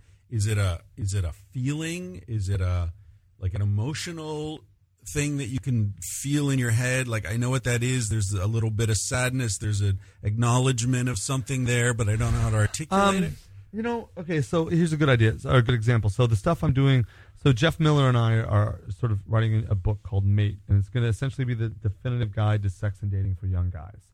And um, and it seems like that might be easy to write. It's actually really hard because um, even though there's nothing out there that really clearly, uh, uh, objectively, scientifically lays out sort of what human mating is, how it works in a context that's really accessible and understandable to young guys, um, that doesn't exist. And it seems like, oh, how hard could that be? It's actually really hard to make stuff simple because to make stuff simple, you've mm-hmm. got to f- cut away all the complications and all the bullshit and all the things that don't matter and all the fancy words that you use to either make yourself sound good or to camouflage the fact you don't actually know what you're talking about or whatever. And you've got to strip something down to its core basic essence. Yeah. Right? And then you've got to understand it from the perspective of someone totally different than you. What does this look like to them? How do they understand it? And to do that, you've got to fully understand something. You you both have to fully understand the idea and you have to fully understand how to communicate it in a way that's totally clear to someone who has no idea what you're talking about. And that is ex- simplicity. The best writing is really simplistic, and the hardest thing to do in writing is make it simple. There's some quote. I don't remember who it was, but uh, she said, "I'm uh, I'm sorry the story's so long, but I didn't have time to write a shorter one." Yeah, right, exactly. Or Mark Twain's famous quote, like, it takes three weeks to write a great impromptu speech. Um, you know, like, right. The, Yeah. the- that, that's, that's what always makes me laugh about my books is, um, you know, it's, at first glance, it's like, oh, well, I've gotten drunk before. I've fallen down before. I've thrown on my, Yeah. I've, I have better stories than him. Yeah. This guy's made millions of dollars. I could write bo- uh, books like this. And you know what's funny is a lot of people have better stories than me, no doubt. Like I'm sure your stories are amazing, right? Um, but like very few people can write well. Yeah. tell a story well. Yeah. Actually, I'm not that great of a writer. Yeah. What I do really well is I tell a great Right. story.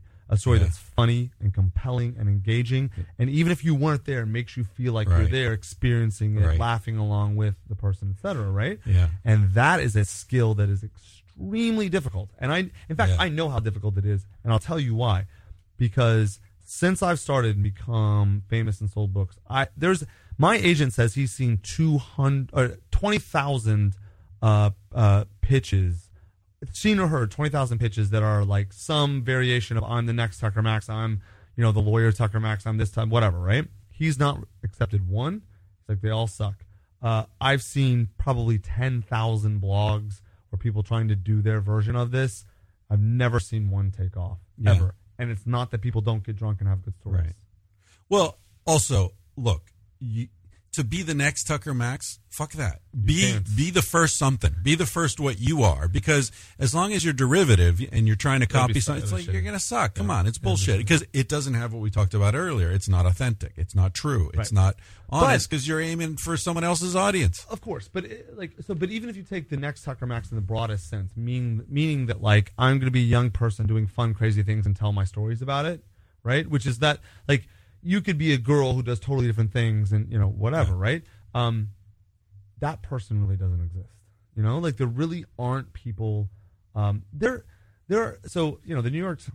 It, we know it's true because the New York Times said it that I invented a literary genre called fratire, right? I didn't say this. New York Times said it. I invented a new literary genre, and so there's tons of there've been tons of, of, of books in this genre, and the only ones that have really taken off are ones that you're right are very different than mine, Mm-hmm. very different. They're same sort of a, a, a raw, authentic, unapologetic, masculine voice, sort of, um, but n- nothing really like mine at all because exactly what you just said. The people trying to imitate me, they don't. They they're like, oh, like I'm awesome. I got drunk. I fell down. Blah blah blah. And I'm like, that's not what my stories are like. That's not why people like my stories. They like Right. them because I'm honest and whatever. Right. But even people in the fratire genre, there just aren't many because people don't.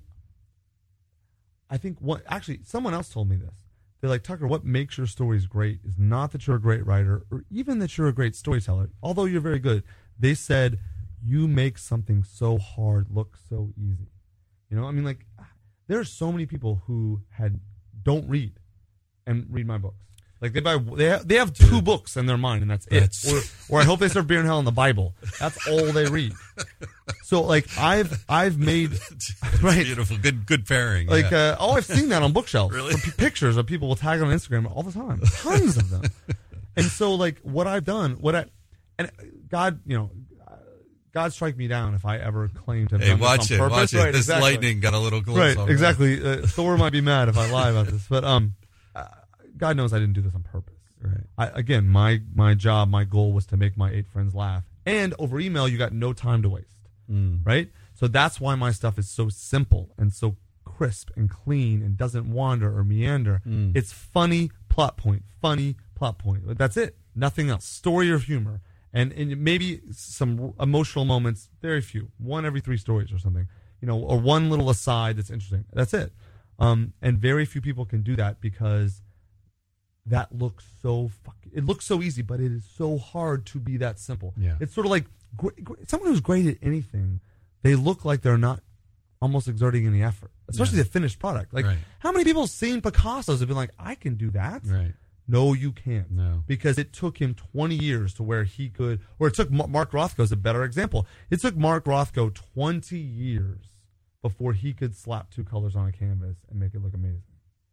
Or even like a more pe- pedestrian example of that. Think of how much energy it takes to keep your apartment clean and organized and spare, right? Because entropy sets in. Yes. Shit piles up. Uh, stuff accumulates in the corner. Same thing in writing. You know, it's like, oh, I'll add this and I'll add that, and then and there are all these extra words. One of the things about Twitter that's cool is you know you run out of characters even on the micro level, and it's like, oh shit, oh, that's matters? too many. And then like, oh, I said exactly the same thing I needed to say, Half and the words. yeah, it's all that fat gets into Twitter's it. made people better writers and better communicators. yeah, it- absolutely. because it's it's like enforce the Hemingway rule. It is. you know, absolutely. Yeah.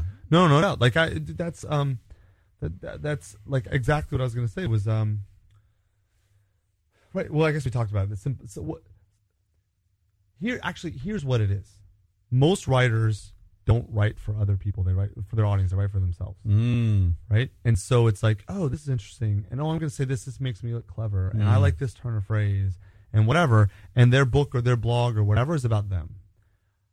I got lucky at the beginning that my writing was never about me. It was always about making my friends laugh. I enjoyed it. Make Right. no mistake about it, or else I wouldn't have done it. Yeah. But I didn't hit send unless I was very confident everything in that email was going to be relevant to the people reading it. Such a good point about respecting and loving your audience more than yourself. Mm-hmm. That's such a good fucking point because so many people say, "I want to be a writer," and if you dig in, why they want to be a writer because of ego. because Oh they want to be a writer. They want to tell people Well, that's they're it. a writer. No, listen, listen. Exactly, you nailed it. Listen to the words they're saying. Yeah. I, I can tell you. Like, so I, I've had thousands of people come to me and and uh, like, I want to be a writer. How do I do this? I want to publish, but whatever. And so, like, I can tell you by the way they phrase the request whether they'll succeed or not. If they say I want to be a writer, or I want to publish a book, or I want to be an author, I know they're going to fail. If they say I want to write, then I know they've got a chance. Mm. Because if you want to write, you care about the process Yeah. and getting the process right gets you the result. But, e- but even then, I want to write. My question is, then why haven't you? Well, right, right, exactly. You know, the whole that that that's a, a sort of a separate like yeah, like publishing and writing are two different things. well, right? so like that's why I usually ask them that I want to be a writer. Then then then my next question is why? Why do you want to write? You know, I say why do you want to write? And then if they don't say because I have something I have to say or I have to say this or uh, I think I can help. If it's not about the audience, Right. Right. If it's not about both, you have something you enjoy doing, but it's about the audience, then you're probably going to fail. Yeah, You and know? it's a shitty job. I mean, unless you're super lucky and ring the bell as you have, and I have to the, the smaller extent, it sucks, and that's a one in a million chance. Do you know why I think it sucks for most writers? Because they don't write shit that's relevant to anyone outside of them or a very small circle of people. Yeah, but also it's it sucks historically because No you doubt. know the publishing Oh, yes, business yeah. is. But the world has changed. I'm talking about today. Yeah, Oh yeah, no doubt. So like for most of your People life, for most of your life, and even a lot of my adult life, that's true. But the world has changed. The world has changed going forward. You need no more permission. You need no more high investment. Oh, yeah. no more Yeah, yeah. gatekeepers. So right now, the only thing Right. stopping you from being a great writer, author, et cetera, et cetera, is writing things that people care about. yeah, yeah.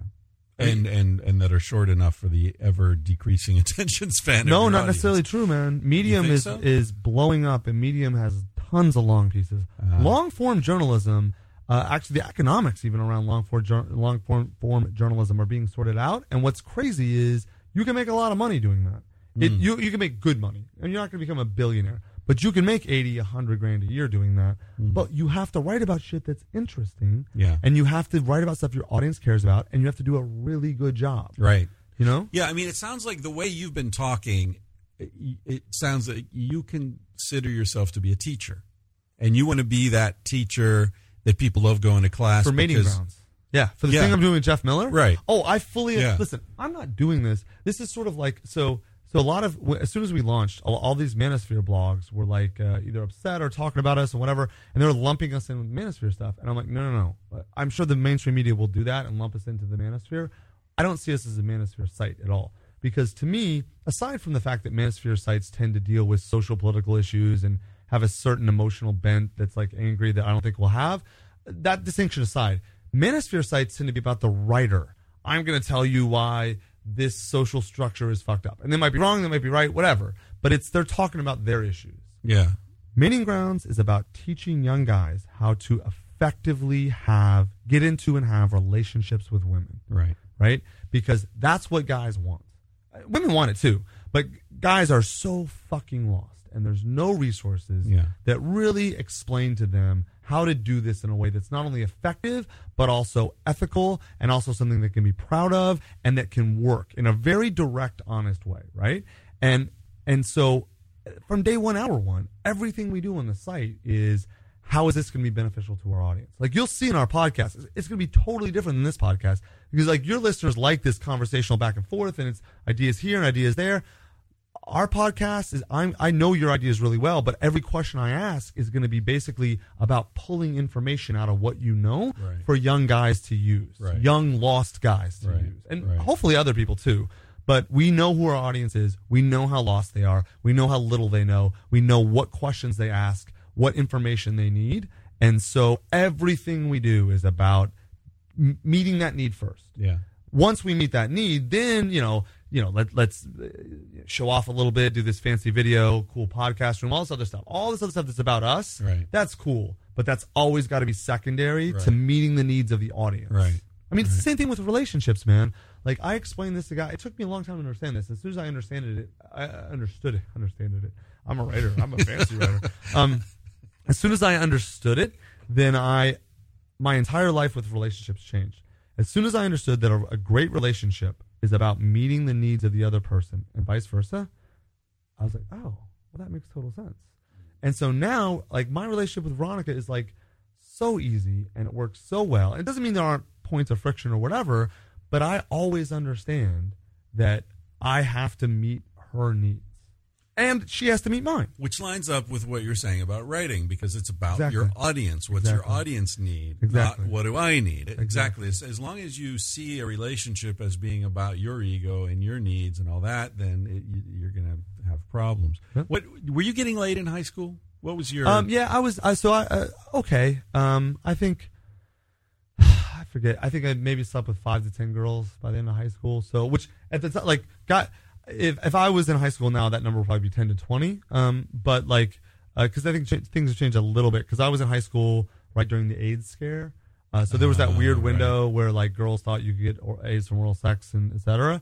Um, and so uh, yeah, so um, I definitely I, I got laid enough to where I wasn't like an I didn't feel like an outcast. It didn't affect my sense of self and identity, and I wasn't bitter and angry. But I didn't get laid as much as I wanted, Right. or even you know you know Yeah. like a, an amount that I would consider acceptable. Yeah, yeah. I don't know if you remember this, but you and I spoke on the phone or online like four years ago. But uh, yeah, because Melissa Flashman was Okay. like yeah Yeah, yeah yeah uh-huh. yeah because Yeah. I went to high school with her. yeah, yeah, that was a strange thing. Yeah. She was she was our agent for this book. Yeah. We we've since moved to a different agency, but uh, yeah, that was a that was a strange connection. Yeah, pretty funny. yeah, Melissa was one of the girls that like like you could tell like she didn't belong in Kentucky either. Like neither do I. Like yeah, yeah, yeah. no, she's like like how did this girl get here? Like she's yeah, uh, yeah. she's obviously very smart. You know, right? did her homework. Yeah, Yeah, no, I was uh, I was uh, like I was sort of a I was a weird kid who was a loner but not an outcast. So like you know I played sports. So it's in high school if you play sports and you're good at sports, it's tough to be totally unpopular, right? right. And uh, and then also I was like smart and I you know pretty charismatic and outgoing. Um, you know, I was all AP classes, whatever. So I was like the athlete who was in AP classes, but I didn't really like either group. Mm. Like I wasn't really one of the athletes, you know.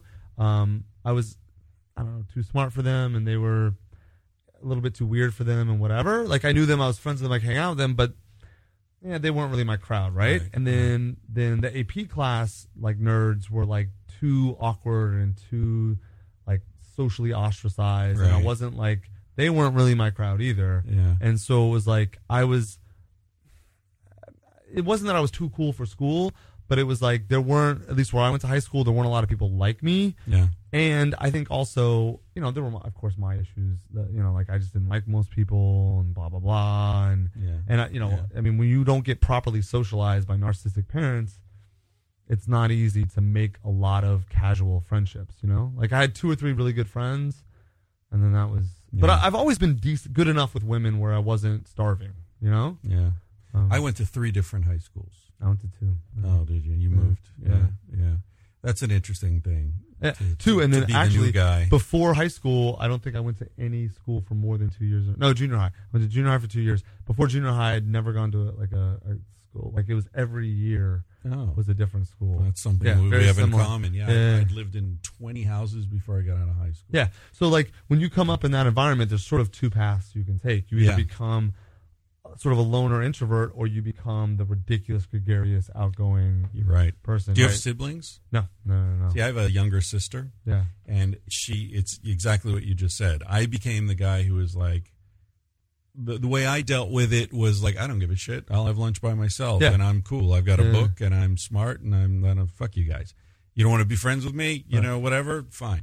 Uh, my sister needed it, and so every time we moved, we moved to Jacksonville, Florida, for Right. example, and uh, within like a week, she had a Jacksonville accent. You know, it's just as Yeah. a sign Yeah, of like trying to. You have to in. isolate or become a total chameleon. Yeah, to deal with the emotional trauma and stress of, of moving across multiple multiple groups all the time. yeah. Humans aren't designed to do that. No, no. Yeah, I mean, the the most important thing to human beings to, to happiness is community. We're the social ape. Exactly, We don't exist right. without other humans. Yeah. I mean, you raise a kid in a closet; it's a, basically a dog. Short of waterboarding or, or Right. you know electrical uh, you know shocks to the testicles, the the greatest torture you can do to someone is Isolation. solitary confinement. Oh, that's Yeah. you know what's funny is uh that's you, the Russians uh did you know those um those saltwater uh, float things. You know what I'm talking about? You know what? I was going to go do that today. Actually, That- dude. the So they, they have it in Austin. Yeah, he you know contacted me to offer me. The float. Soviets developed that in the. I, I could get my history wrong. I'm pretty sure this is right. Soviets developed that in the 50s as torture.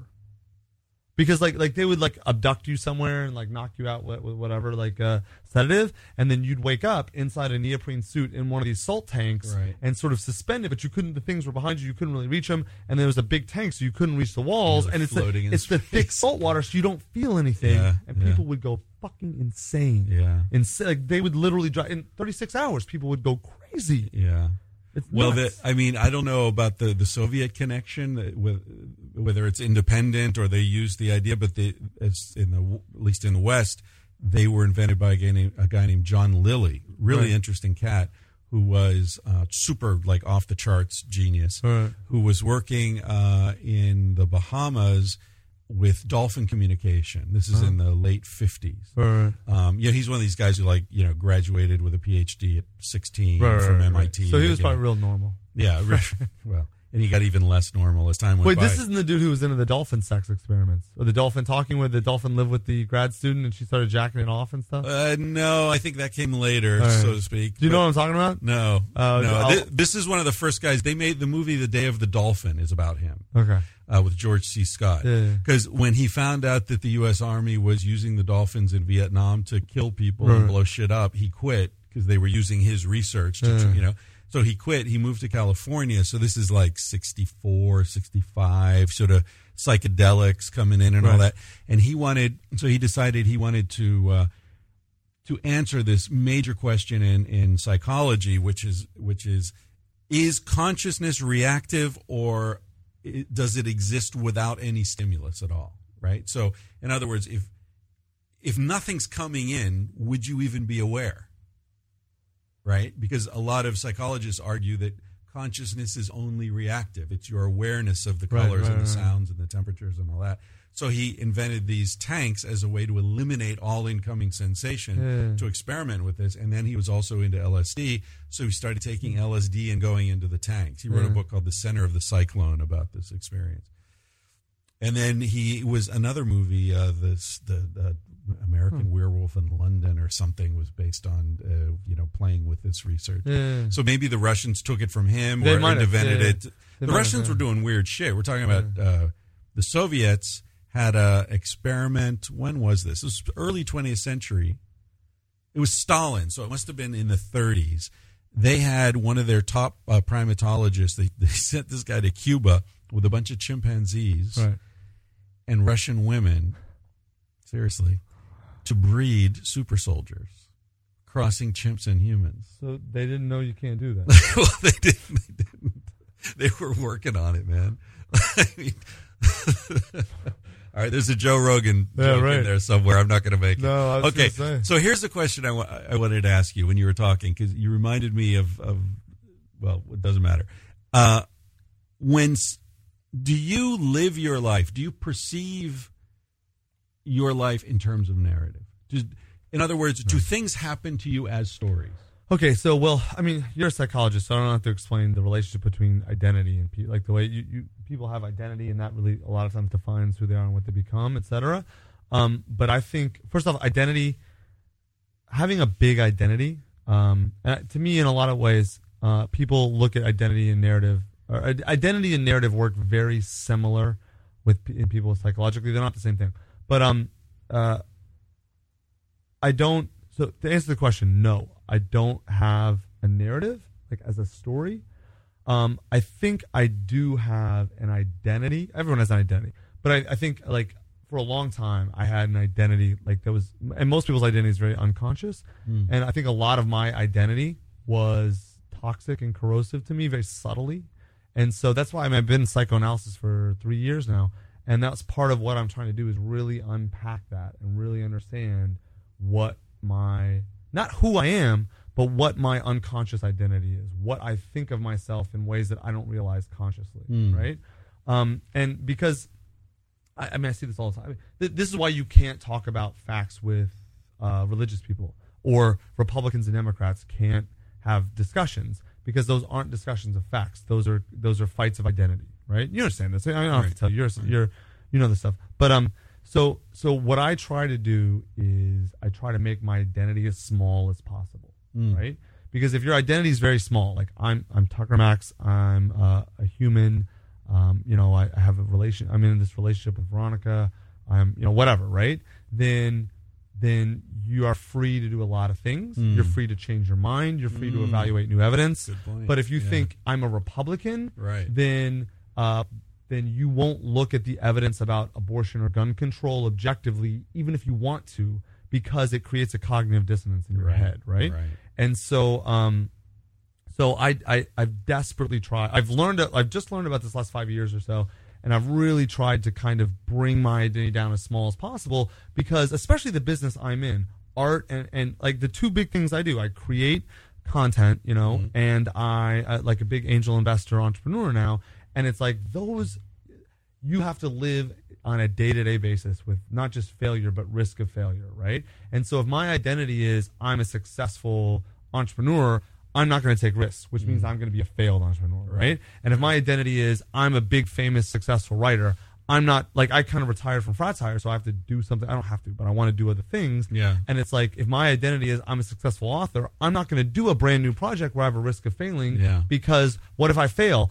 Then it, that means I wasn't a successful author. That means I just got lucky the first time, whatever, right? Yeah. And so I've really been trying to, to, to you know, to, to make those those changes so I'm freer to not just do other things, but learn other things and accept other sort of um, truths or facts that I haven't, you know, like like I mean that that's sort of you know the joke that Maynard Keynes made is um, he changes his opinion on something, and someone, someone's like, "Oh, well, you, last year you said this." And He's like, "Well, when the facts change, I change my opinion, sir. What do you do?" Right?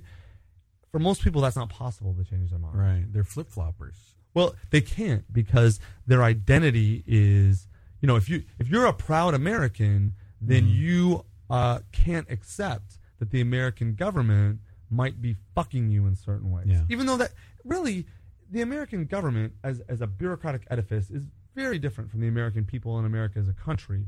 But most people tie those together, Right. and so most people won't look at, oh wow, like our entire Congress is captured by Wall Street Right. you know, and they're never going to, uh, you know, pass law. Not until there's a major fucked up, awful crisis that that cause people to go hungry. They're not going to pass laws or punish Wall Street for things they do that are Not even criminal. then, dude, because that people are going. No, hungry. no, then it And will because here's I It promise. depends you, which people. People they know have to go Here's- hungry. here's why. Because 'Cause people are going hungry right now. This is the only benefit of democracy. One of the only benefits of a democratic system is that um, is that it gives it, it, it creates a more resilient system because what happens is even if the bankers have captured all the current all of current Congress, even if they've captured the political system in a lot of ways because they have so much money, they can just buy politicians. If you have enough people upset enough, then enough politicians will respond to the people because they're ultimately answerable to the people. Now, the way the system works, you can bread and circuses. You can convince the et cetera. You can convince the people that either you're not answerable or everything's fine or whatever. Yeah. But a bad enough crisis where enough people are hungry, enough people are out of work, politicians will respond. It just it's going to take. They'll never do it until they absolutely have to. Right. And of course, then the, the problem is, does it come too late, et cetera? I don't think it will. I mean, but well, global warming is. I think about that a lot in those terms. Like they're not. Nothing's going to change until shit gets so fucking Oh, bad. no- that, nothing like, ever changes until shit gets Yeah, bad. Wall anything. Street has to be like six feet underwater, and I mean, they'll think about in, in individual lives, things Yeah. don't change until the until the, the You're right. It's a human characteristic. It is, We're human. very adaptable, but Right. only when the shit has hit the fan. The pain of changing, Yeah. the pain of staying the same, must be greater than the pain of changing. same same with relationships. Like people don't get divorced until it hurts so bad. Yeah, I didn't start yeah. psychoanalysis until I was 35. See, that's why I say you're lucky that you got fired from all those jobs. You're correct. because you got forced, got to deal with this your change. shit. I- Yeah, exactly right. yeah. Yes, I One of the worst Very things that can happen to you is nothing. because so Fuck, that's a quote. Here, here's that's a quote. Here's the reality. Um, well, that, it is. Put it on your uh, on your I'm a Twitter fucking feed when yeah, when you're uh, when you're uh, uh, uh, talking about this. But uh, no, like uh, I um, as much as I like, it's funny because you're like, oh yeah, you're so courageous with your art, etc. And you know what's funny, man, is like, I guess I am at times, but the reality is, I never would have become an artist had I not been fired because I never would have had the courage to leave a hundred fifty thousand dollar a year job. Yeah. Uh, because who does that? Yeah. That's not rational. Yeah. Actually, it's really not. It's it turned out to be the right like move. I made it, a combination of luck, opportunity, chance made it into the right move, and I'm Yeah. so glad I did. Right? Yeah. Because Yeah. I like I, I probably would have put a bullet in my brain if I'd stayed in the law firm for ten years. I don't know. I would have become I don't a cokehead or I don't, something awful, some dysfunctional shit, awful person. I don't know. Who knows? But like the reality is, most people don't make that decision. That's why the other day on that masculinity panel we were on at this paleo conference, I, I really wanted to make a point of talking about gay men Right. and uh, gay people in general, but gay men particularly, who are forced to go through this process of acknowledging who they are and dealing with their shit. And as a straight white man, I recognize there's so much that I can avoid dealing with, mm-hmm. that I could just waltz through life, and that that's not necessarily a good thing for me that I would be better off if I if the more shit I have to face, the smarter I get, the the more I mean, refined that's, that's my mind gets. that's a basic biological principle. Yeah. Within a certain range, the more stress the system faces, the better, stronger the system becomes. At least a- acute stress, chronic Right, stress will right. fuck you up. Yeah, But- know, within a like, certain range, uh, acute stresses. yeah, Yeah. experiences. You know, like I've been to prison, for example. That really changed me. no Scared shit. the fuck out of me. I would hope. I show up at prison with no. You'd be a sociopath if you didn't get it for oh well prison whatever two Yeah. years of three squares a day. No, well, it wasn't two years. It was a long weekend. Right, but but whatever. still, You I know showed up. I was wearing shorts and no underwear, man. medium, medium security. I'll tell you prison. what that actually would be a great though. You you brought that. I didn't think about this. That would be a great uh, sort of uh, longitudinal uh, psychological study. Is how gay culture changes in the next ten years. Uh, how much better it gets, how much healthier it gets, um, because of all these guys coming out of the closet. And and I, I'm no expert on gay culture, um, and I'm not, I'm not even be like, oh, I've got so many gay friends. I, like the gay dudes that I know, at least that I know are gay. Um, I don't have a, a bunch of gay friends, but enough. And I hear the same shit from them. Like uh, they they kind of hate how toxic gay culture is, and they talk about it all like different ways, different forms. But I hear that over and over and over from them. And I ask them, and like it's hard to get specifics out of them, and I don't really know how because I'm just it's just a subculture. If you're not in it, it's hard to whatever. But that's actually a super good point. That would be super interesting to study. Like, does gay culture get way healthier and way more, uh, whatever, whatever word you want to use? Does it get better because it had to go through? It, it, first of all, is it able to go from um, oppressed and and sort of looked down upon to mainstream and accepted, but also individuals. Do individuals get better, and does the culture get less toxic because they had to go through this stress, and the stress helped them improve? Instead of whenever you have to hide something about yourself, anything, gay, straight, whatever, like that's that's toxic uh, and, Yeah. and and destructive to your at least your unconscious, which always finds a way into your conscious, right? Yeah, yeah. That actually be super uh, interesting. I wonder.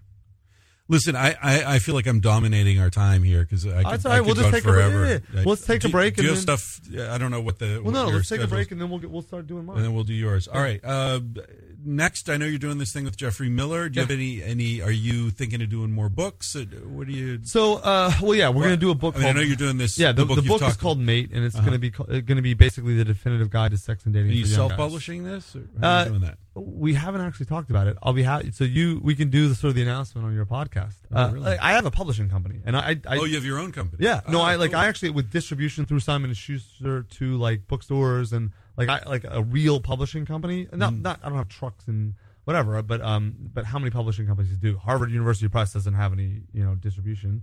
They go through Simon and Schuster, whatever. So uh, I, I have a publishing company. I easily could have done this myself, um, but uh, we decided to actually uh, go the traditional publishing route. And we did it because we wanted to build out we don't we didn't want to just write a book. We wanted to do an entire information ecosystem. Um, we wanted to do you know website youtube videos podcasts uh, like every way that guy because most guys don't read. Even if we write the definitive book on sex and dating for guys there'll be a ton of guys who have never read before who will read this but there will still be a huge maybe half our audience will just never read the book. So we need to go where guys are and guys watch video guys listen to podcasts guys do guys definitely consume media. Um, and, and just books are the, the, the media they consume the least. So we're going to be on all me- the same basic information all media all forms. However guys want to consume media we're going to be there uh, sort of explaining these sort of things to them. And so that takes money, not a ton of money, but enough. And then you know Geoff's a professor too, and so he's like, oh, wouldn't it be great to have a bunch of money that you know whatever. So we got uh, we actually sold the book in November. Uh, to uh, Little Brown. Uh, Malcolm Gladwell's editor is actually our editor. oh, really? Yeah, right. It's really funny. Uh, and then also the other ha- the other half of the equation is um, we're, we're we don't we want to sell a ton of books, but we want this to be a mainstream book. Um, we want this to be what to expect when you're expecting for young guys um, about dating and relationships. And so to do that, even today, self publishing it's a much harder uphill battle in media.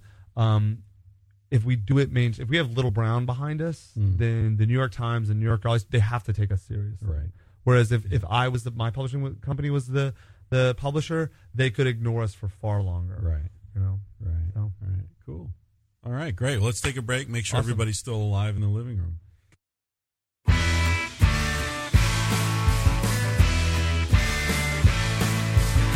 Said, baby, what's the big deal? Feel what you wanna feel. Say what you wanna say. You're gonna die one day. For example, I could kiss you just because I want to. What's the difference if you turn